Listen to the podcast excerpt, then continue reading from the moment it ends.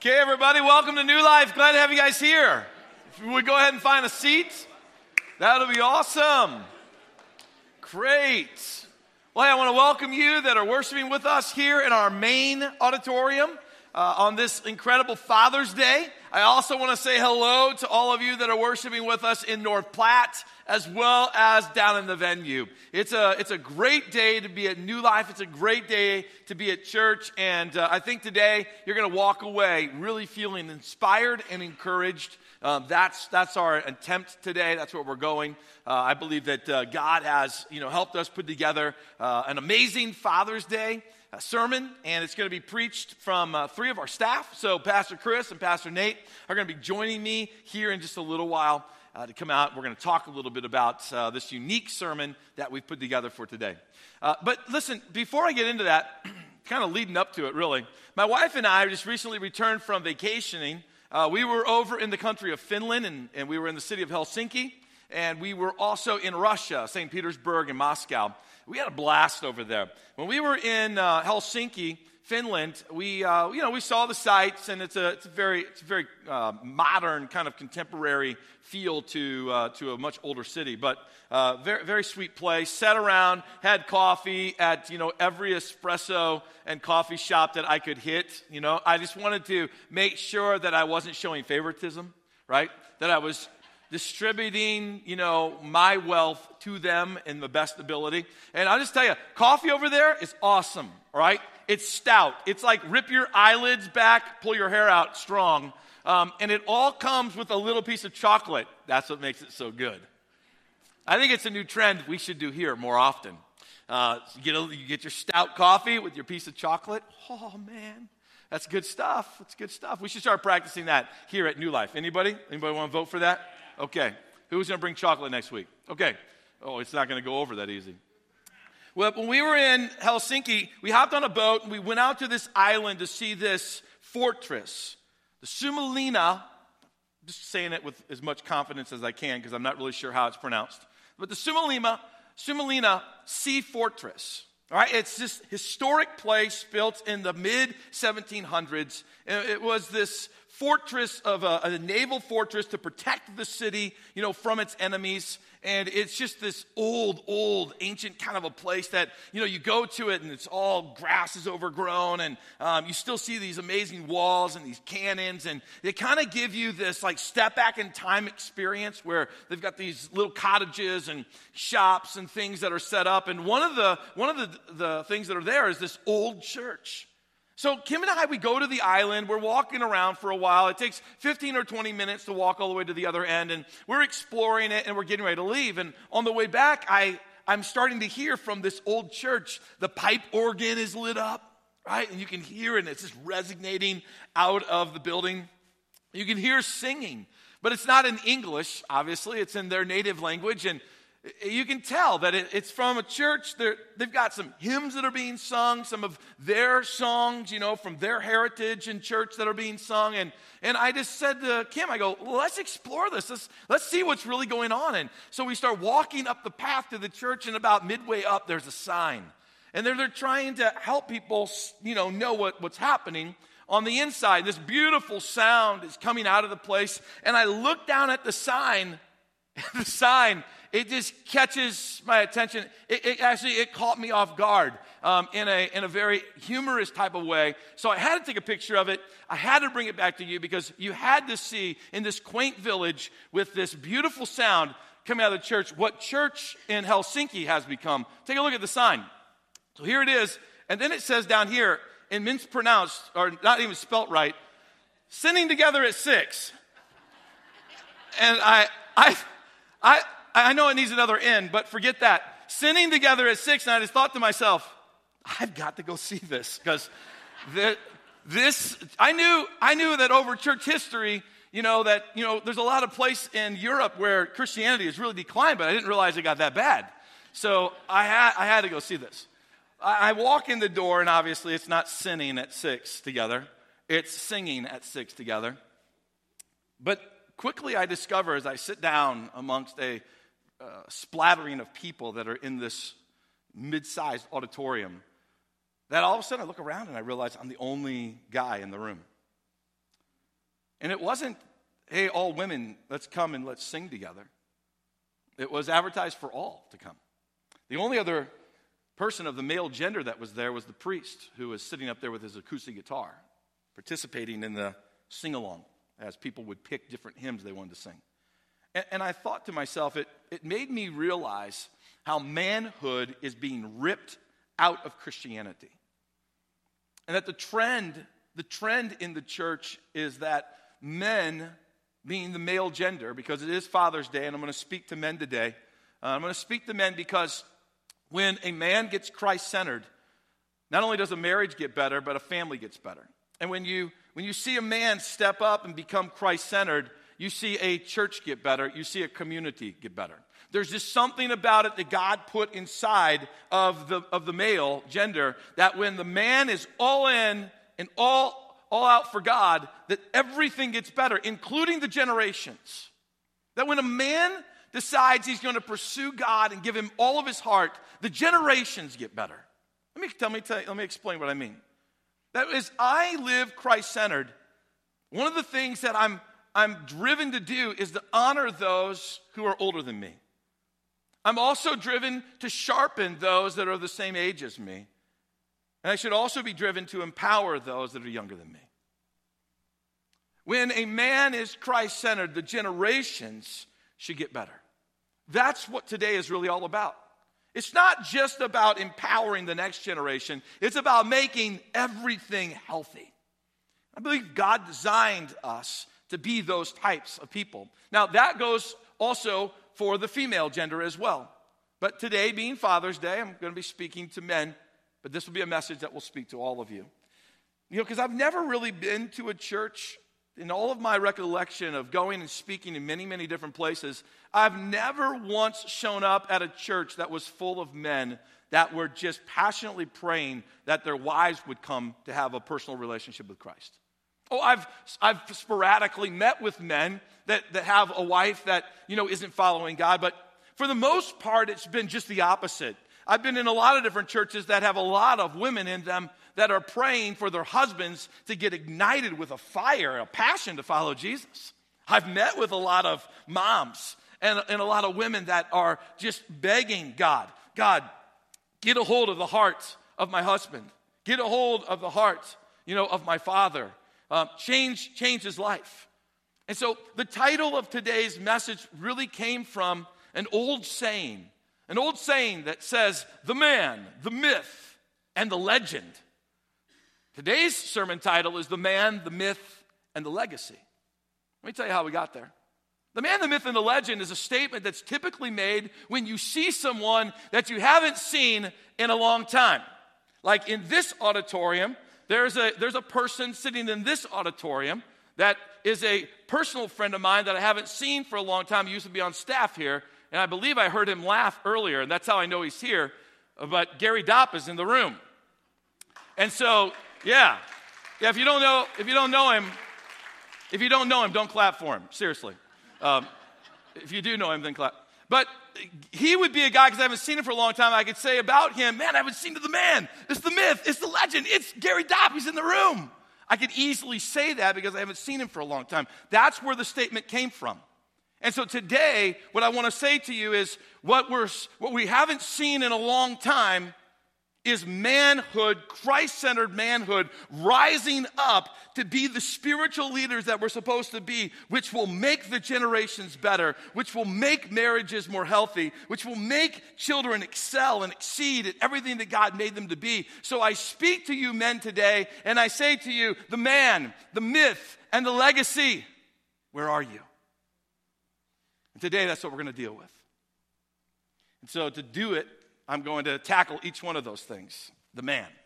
And then we're going to go to the myth and the legacy. The man, the man part is the piece that God created man. God has a purpose for man. And so to kick this sermon off, would you please welcome with me? I'm going to bring a couple of our staff members out here, Pastor Chris and Pastor Nate. These guys are going to help us preach this message today. So let's bring them out. Right on, guys. All right, so I, uh, I teed it up, I set it up. Um, you, you guys, you guys are uh, great communicators in and of your own right. and uh, we're gonna we're gonna practice what we prayed. We're asking for a miracle today. Um, you can be praying with us. Uh, every single one of us could easily preach this message by ourselves and actually go long. and so now we're going to try to put three of us together and stay within our time limit. Uh, that's going to be our goal. So let's just get right to it. We, we set it up that the man, the man part of this statement, the man myth and the legacy, is the fact that God created man, and if God created man, he created him in his own likeness. That's what Genesis tells us. And that then man has an incredible purpose right? Man has something that God wants him to accomplish. And so let's just kick it off, Chris, with you. What would you say is the purpose of God really creating man? Why are we here? You know, how do we live that piece out? Yeah, so I think we could go many different directions with this, but if we could come down to the, the most foundational reason, why did God create me? Have you ever asked yourself that question, by the way? Why am I here? Why did, so, why did God create us? And it would be this God created us for, everybody say for. For. Okay, He created us for His glory. Now, that's a church type of word, a Bible type of word, and maybe you've heard it so much that you don't know what it means, or maybe you've never heard it. And so I'm going to do my best. I don't know if anybody could really define what is God's glory uh, perfectly, but I'm going to give, give you my best. God's glory is His perfection it's his beauty, it's his completeness, it's his wholeness. It's kind of like when the door opens when you're doing a wedding and the bride comes in. In fact, yesterday you did a wedding, I right? Did. I did. And you were telling telling me your one of your grandkids what they do. Yeah, my grand my grandson when he saw it was out at Fort Kearny. Uh, when when she got out of the limousine, she showed up in a limousine. I mean, that's come on, that's pretty sweet all by itself. When she got out, my grandson's eyeballs turned into like silver dollars. And he, he leans over to Kim and he goes, Mimi, Mimi, look, look at the white woman. Because of the dress? yeah. So I got I got to talk to him a little yeah. bit about you know being politically correct. But yeah. so it's that it's that idea of yeah. yeah. The, he was in awe. The, the beautiful uh, glowing bride, right?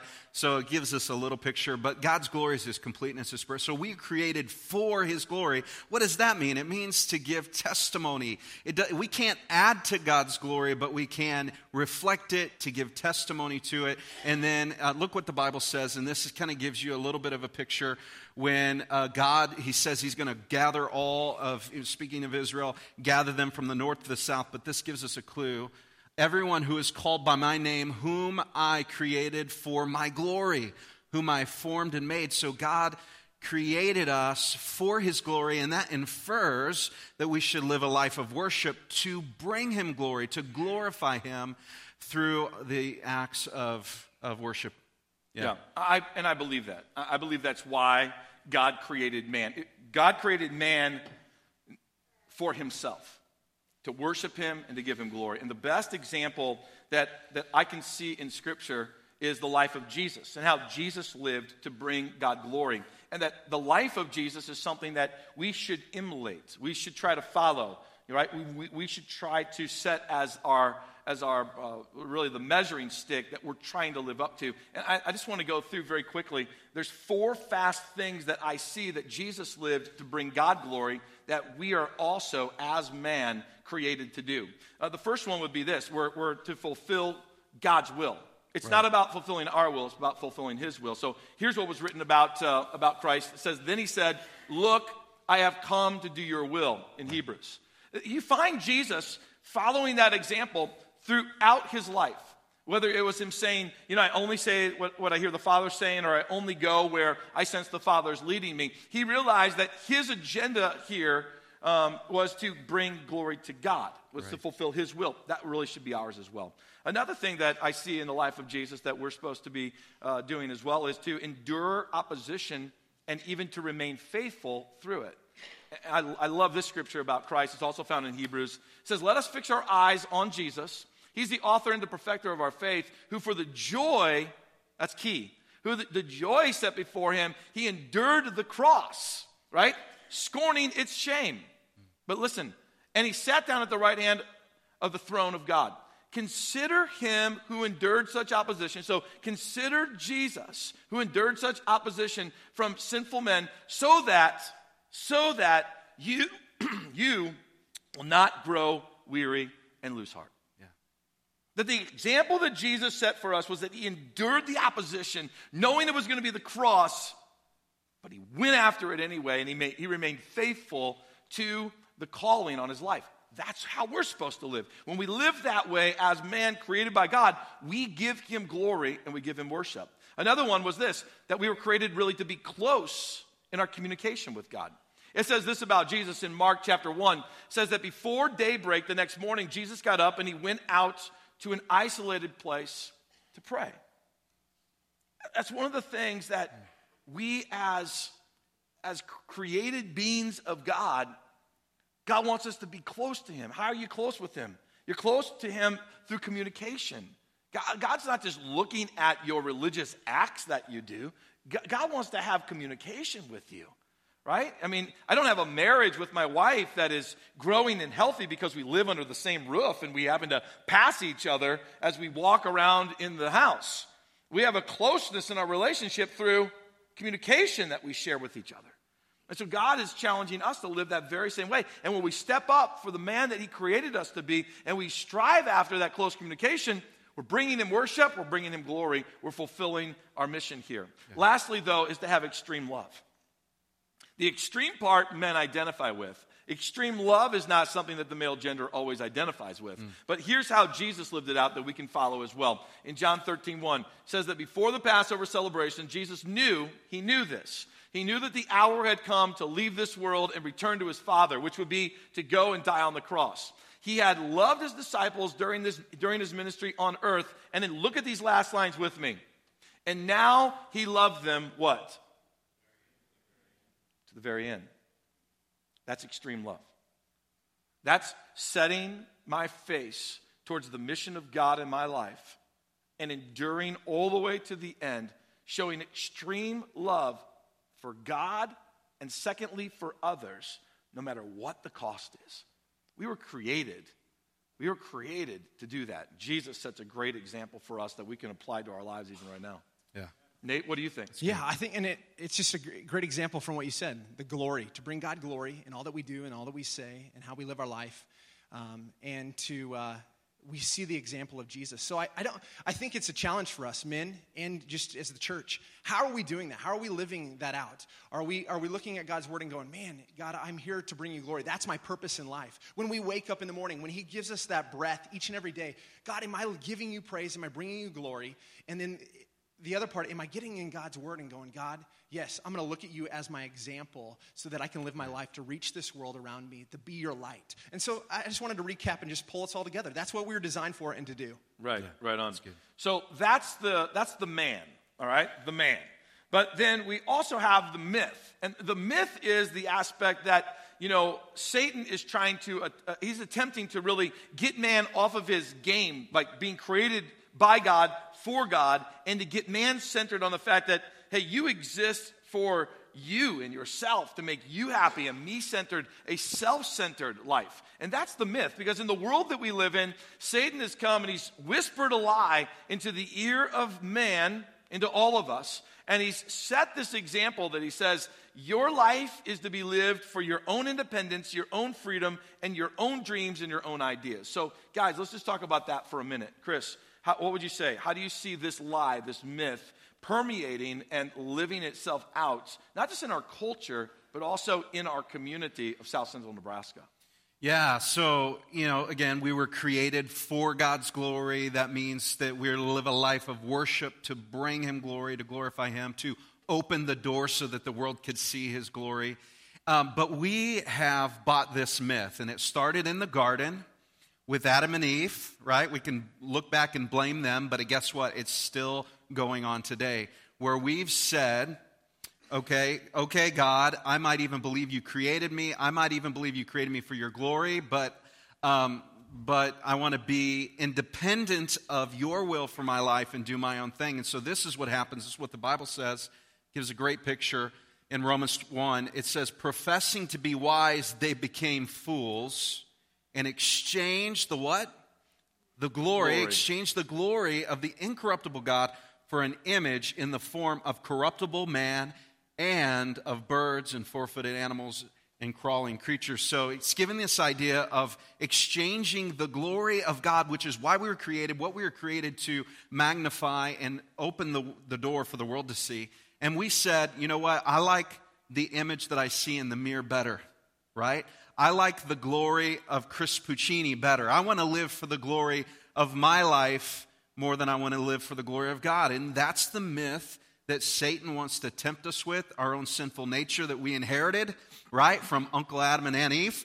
Uh, we inherited wants to, to, to, uh, to deceive us into believing that myth. Yeah. Uh, that, that we can find fulfillment in that. So that's the dilemma. We see it playing out like this. You know what? I can do what I want with my life. I can be who I want to be, right? I can marry who I want to marry. I can go to the church that I want to go to right? Because after all, we're Americans, right? And we believe in our own independent will, right? Yeah. And well, that plays right into our sinful nature, even into areas we think are neutral. But, but God's way is this your life is not your own. You were bought with a price. You were made to glorify God. And only in glorifying Him do we find the freedom and the purpose and the happiness that the myth says we won't get unless we live for self. And what's amazing to me is how blinded we become at the, the cost of living the myth. That living the myth, this lie of the enemy, has an extreme price to it. So Second Timothy speaks to that. Um, it says this in chapter 3, uh, verse 4. It says that, you know, when they live that myth, that they will betray their friends, they'll be reckless, they'll be puffed up with pride, and they'll love pr- pleasure rather than loving God. Yeah. And that permeates even into the church. So when I said, how does it affect our community of South Central Nebraska, I'm also looking at how does that lie of living for self, me centered living, how does that even affect the culture or the community of New Life?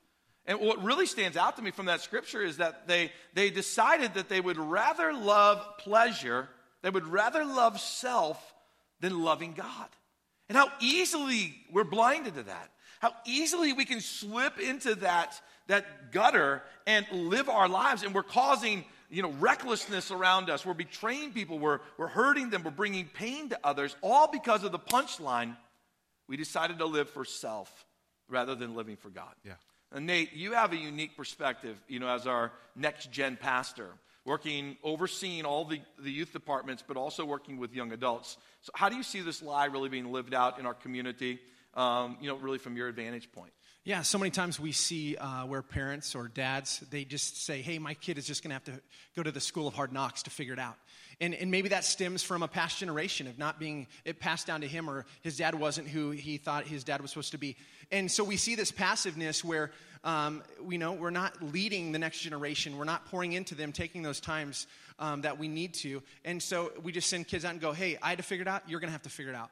And then what I also see happening is, is when kids have that, been exposed to that, we have a younger generation that says, you know what, I don't necessarily have to listen to the older generation. Mm. And so, because maybe an older generation didn't speak into them, or they didn't give them the great, best advice that they thought, or didn't spend time with them, then we've got a younger generation that says, forget it, I'm not going to listen to anybody, I'm just going to do it myself. And that's the way I see the myth being coming out in our culture. Yeah. Right, detrimental. Yeah. Um, to the mission of God. So we've got these two things. You've got the man created by God with a purpose, and you've got the myth manipulated by Satan to try to deceive man away from God's purpose. Now, both of those things leave a legacy, which is what we want to talk about next. So I want you to imagine with me as we as we drift into a video for a moment, because you know on Mother's Day we showed a video, and so we just thought on Father's Day we probably ought to show a video. You know, we want to be we want to be even on this whole thing.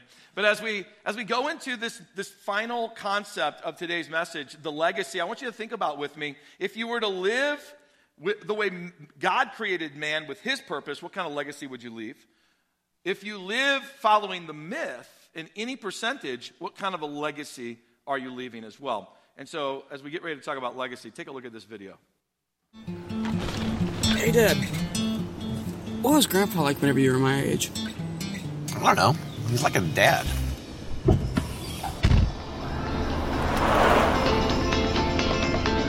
Did Grandpa make you listen to this terrible music? You mean did he culture me? You bet he did.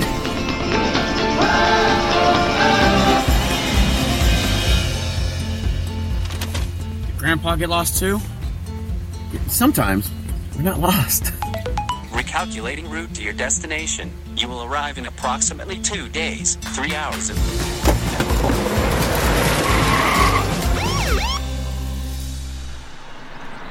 What's your license insurance? Did uh, Grandpa have a lead foot too? Amen. Grandpa teach you to pray before every meal like that? Yeah. For every meal.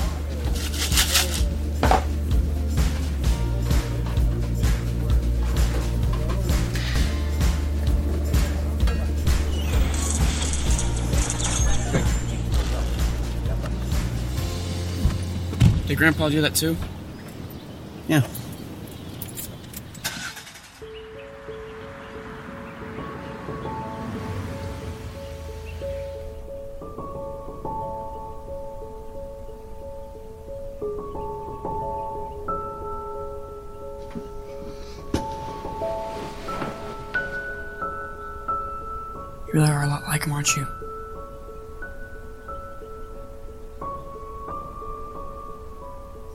Like you whenever I grow up.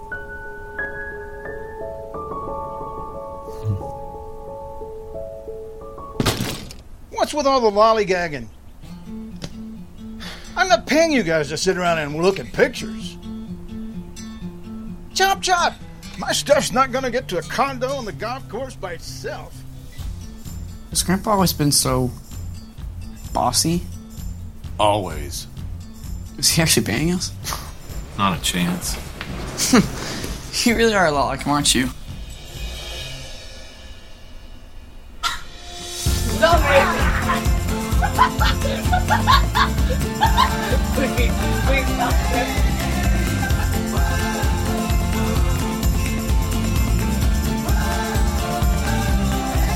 There you go. That's good, right? Come on.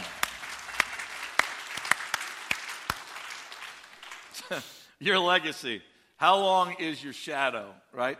So, when we talk about legacy, we're going to be talking a little bit about when you live your life to be Christ centered, your life is going to leave a legacy. And that legacy should make the generations better. Hmm. It should make everything better. And that, that's kind of really where we want to go. So, how do we live to create a Christ centered legacy, though, guys? How do we live to do that, that empowers the generations and um, maybe even especially em- it empowers and uh, makes the next generation better? Well, I think growth uh, it isn't accidental. It has to be intentional. Uh, you definitely have to you have to schedule it. You have to look for it. Um, there's going to be moments where in the video, I'm sure the dad didn't teach his son how to swirl the cup, but they did it. You know, things are caught, not always taught. But I think we do have to be intentional in teaching. And so, one of the scriptures that I have is in Deuteronomy chapter six, verses five through nine, and it says, "You must love the Lord your God with all your heart and with all your soul and with all your strength." And you must commit yourself whole, wholeheartedly to these commands that I'm giving you today. Repeat them again and again to your children. Talk about them when you're at home and when you're on the road and when you're going to bed and when you're getting up.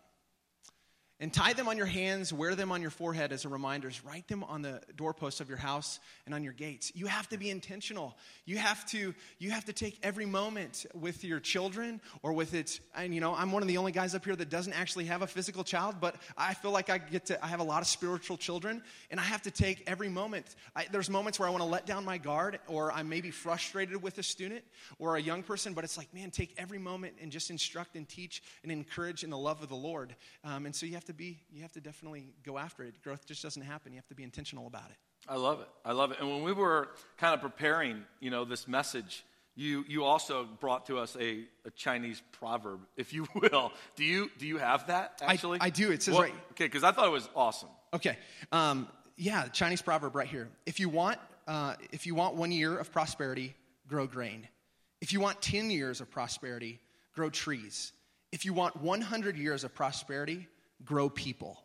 It's all about people. And at the end of the day, what's the only thing that we can take to heaven with, with us? It's people. It's people. So you invest into people. That's yeah, that's good. Chris, Yeah. how, how would you add to that? Yeah, well, I, s- you know, I think every man probably, especially if you have children, you, you want to leave a legacy, right? I think it's just part of us. But what, where we are really zoning in today is that God has called us to leave a spiritual legacy, right?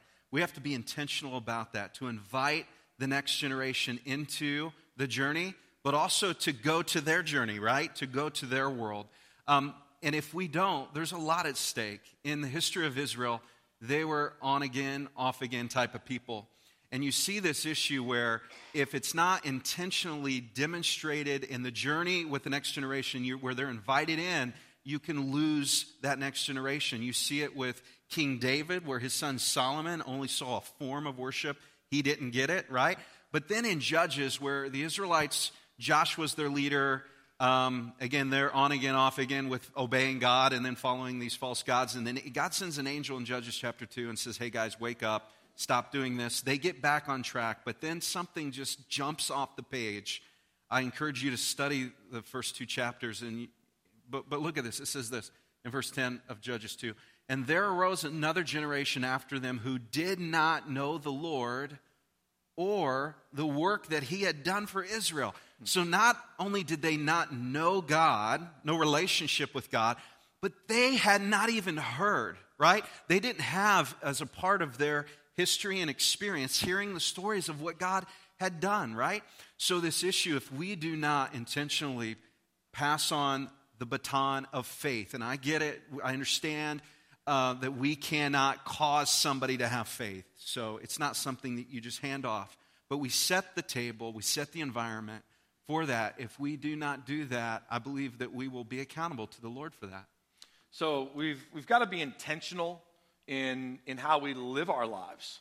We also need to be very purposeful uh, about making sure that we are setting the example of Christ and we're also training and teaching. So it's not just good enough, what you're saying is not just good enough to say, you know, hey, hey, family, we are a Christian family, and then to go live your life however you want to. Uh, that's not intentional, it's not purposeful either. So we, have got to, as men, we've got to step up and we've got to start setting the tone of what it means to live a life Christ centered. And we have to be willing to strive for that, knowing we're going to fail, we're going to fall flat on our face, but that's part of learning. You get up, you repent to your family, and you keep running. That's a great example for our kids to see. But, uh, but the last piece I'm going to add to this about leaving a legacy is that you're going to have to be a person that doesn't have any jealousy and you, you get rid of that, that spirit of competition amongst the generations. Where, uh, you know, it's not about the older generation holding on to leadership, you know, uh, reins, and then the, the younger generation always kind of try, competing against it, trying to show that they're as good or better, you know, because there's a reason why the older generation in certain areas has their hands on the reins. God needs them there, and we need them to be there as well. But there's also that that jealousy sometimes of when, you know, Nate gets up and he preaches and he does really well. And, you know, I hear out in the lobby or I see, you know, on social media or whatever, that was the best sermon I've ever heard. And, you know, I mean, I could sit there and go, well, what about me? What about... that was the best sermon I ever. You like that? You like that voice? um, but no, I mean, I love it, Nate. I love it when you get up and you preach, man, and or you minister, or something comes back, feedback comes back. You got a whole group of people that love you and they follow you, and you, in many regards, are their pastor as the campus pastor of our of our venue down there. And you'll be down there to wrap up the service. So everybody that's down there, don't leave. He's coming, right? And I love the fact we have campus pastors that have other people that are looking to them and going, You are my shepherd. And I love that about you and about Dave. And you guys are younger than me, and I hope that you guys are better pastors than I've ever been in my entire life. But that's the kind of heart we have to have. That jealousy thing, you see it standing out in Scripture between a king, his name was Saul, and then David. Now, if, you're, if this is your first Sunday at church, you, you've probably still heard about this story about a man who kills a giant. David who kills Goliath. David is this man. And this passage of scripture I'm going to read happens right after David kills the giant, right? And they're coming back uh, to kind of celebrate. And look at the scripture that happens there about how this whole legacy thing gets screwed up. It says that when the victorious Israelite army was returning home after David had killed the Philistine, the giant Goliath, women from all the towns of Israel came out to meet who? They came out to meet who? King Saul. King Saul, right. They sang and they danced for joy with tambourines and cymbals. This was their song. Saul has killed his thousands and David his ten thousands. This made Saul very angry. So look what he says. What's this? They, they credit David with ten thousands, uh, you know, and me with only thousands. Next, they're going to be making David the king. So from that time on, Saul kept a what? Jealous, a jealous eye on David. That's not, that's not the way that you create legacy.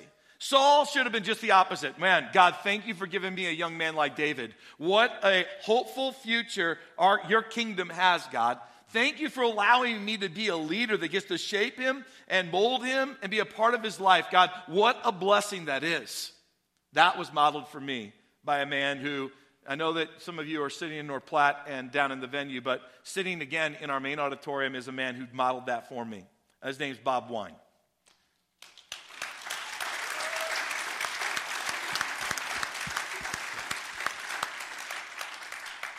He, he modeled for me what it was like to have someone like myself who was working for him and not to be jealous and not to be a man of competition, but to say to God, Thank you for a guy like Jeff. I'm going to groom him and train him so that he can be the best that he can be. And then look what unique gift God gave to Bob. He allowed him to pass the baton on to me. Now, I think that the song that was sung in 1 Samuel should be just the opposite in this situation. If I had to rewrite the song, I would say that Bob has achieved his tens of thousands of amazing leadership moves, and Jeff only his thousand. But I guarantee you, if Bob was sitting up here in this chair, he would probably sing it just the opposite. But that, guys, that's what it means to live in a way where the generations get better. Because each generation wants to honor the other, they, they want to defer to the other. They, they don't want to try to just get all the fame and glory for themselves. They're, they're looking at it from a kingdom perspective, which is if I live Christ centered, the generations get better, the church gets better, the community gets better, the family gets better. Yeah. And when people, when men live Christ centered, that's what happens. So, my challenge to you today, men, is this it's time to start living as the man of God and stop living by the myth of man. Yeah. How would you guys, was anything you guys would like to add just to kind of wrap this thing up? Nothing? You're going to sit there? That was so good, though. That was awesome. Well, you know, I was just, wow. I just teed the ball oh, up. You oh, guys I know. like, so, so it was reminding me, I grew up with a lot of brothers, and my next youngest brother, we would play catch. I'd try to throw the ball as, as hard as I could, right? To get it to sting, and he couldn't catch it. Or I'd want to throw the football to where he had to dive out and stretch out, right, and land flat on his stomach in order to catch it. That's just what big brothers do. And, and you know, it's, it's mean and it's fun at the same time. But spiritually speaking, we need to be intentional to throw a catchable pass to the next generation. We need to be people who honors the next generation, loves them enough, right, to have patience with their youth recognizing I was once there before, right? And throw, what does that mean? That means sometimes we need to set aside some of our preferences that we have boxed in faith, our faith experience with to go to their world and to invite them into our world. So throw in a catchable pass of faith. And just to tag off that, you know, there was, uh, as I was growing up as a young man, uh, my dad worked a lot and uh, he wasn't always around because of work.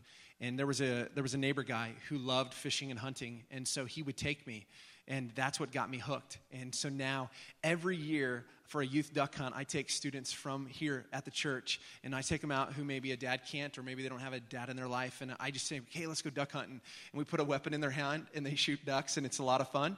And uh, come to our youth ministry; it's safe. Yeah. It's always fun. Uh, but it's a, it's a good time. And so that's just something. And so I would encourage you. Um, I, I've noticed in you know the psychology of it, women like to do things face to face, but men like to do things shoulder to shoulder. So if you're a guy, take a young someone of a younger generation and, and take them and to do something with you and pass along your wisdom uh, your heritage what your faith journey what god's done in your life do it because they want to know it they want to hear about it they may act like they don't care but they really do care they want to be valued. So I would, encourage, I would challenge you and encourage you to do that. Right on. So today, I think the question is pretty simple, right? What is, what's the legacy that you're leaving? Is it one that's Christ centered or is it one that's you centered? And my, my challenge to the male gender that's here today is this Men, it's time to step up, and it's time to be godly men. If there's ever been a time that I've been alive, in the history that I have known, the time is now for men of all ages, grandma, grandfathers, down to grandsons. It's time to stand up, rise up, and be the man of God. Sell out completely to God. All, all the way. Sell out completely to God. Give Him your heart.